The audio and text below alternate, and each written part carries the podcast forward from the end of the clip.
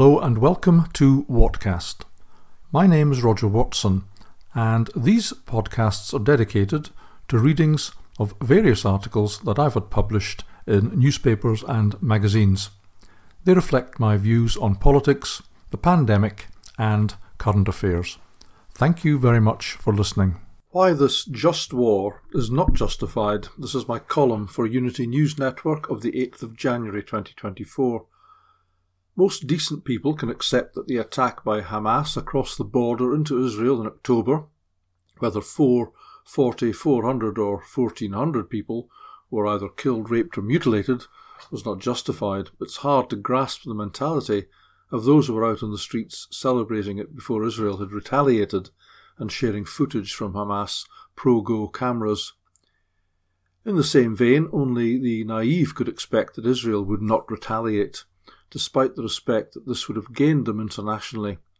Peter Hitchens has been alone in recommending that restraint would have been their best tactic. But since the invasion of Gaza in pursuit of Hamas, the mainstream media and some alternative outlets have been awash, Google it, with explanations based on the Thomistic theory of just war, why the current Israeli actions are justified. Various well rehearsed arguments about repelling invasion and self defence are ruled out along with the concept of proper authority, the aim of ultimate peace, and of course proportionality. It's hard to argue against the invasion and self defence aspects of just war. Israel was indeed invaded, questions remain as to how it was possible, and they're defending themselves against a pretty dreadful bunch of fanatics. But they did help to put these fanatics in place themselves at a time when it was deemed expedient to do so. On the question of obtaining and establishing peace, it's hard to see how pulverizing communities in Gaza will ever lead to peaceful coexistence. For every Palestinian killed, they have no way of knowing how many new enemies they've created.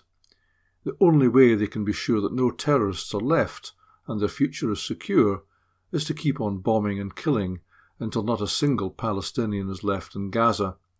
From some of the footage and photographs available, it looks like they're having a pretty good crack at that. As asked recently by Theodore Dalrymple, the nom de plume of Dr. Anthony Daniels, what factor must Jewish deaths be multiplied by? Which raised the thorny issue of proportionality. It's entertaining to witness the philosophical gyrations of those who consider the Israeli bombing of Gaza justified when it comes to proportionality. Let's assume 1,400 people were killed by Hamas. To date, according to NBC News, 22,500 people have been killed in Gaza. So far, that's 16 dead Palestinians for every Israeli reported killed. Yet Hamas, aided by other forces in the region hostile to Israel, continue their own offensive.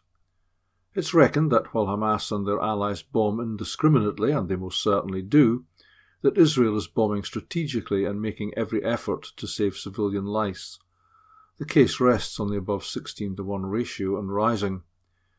But amidst all the talk of Thomas Aquinas and just war theory, it's worth asking if any war conducted in the manner being conducted in Gaza can be justified. Aquinas drew up his principles at a time when wars are fought by armies meeting honourably on the field of battle and going at it until the last man was standing or one side ran away. They fought with swords and spears, and looked the enemy in the eye. It's a far cry from the wholesale and indiscriminate destruction that's achieved by missiles packed with high explosives. Nobody ever I've read recently asks whether, if Thomas Aquinas were alive today, he could justify what's happening to the people of Gaza. My guess is that he could not. This podcast was produced in association with youthpublicationslimited.com.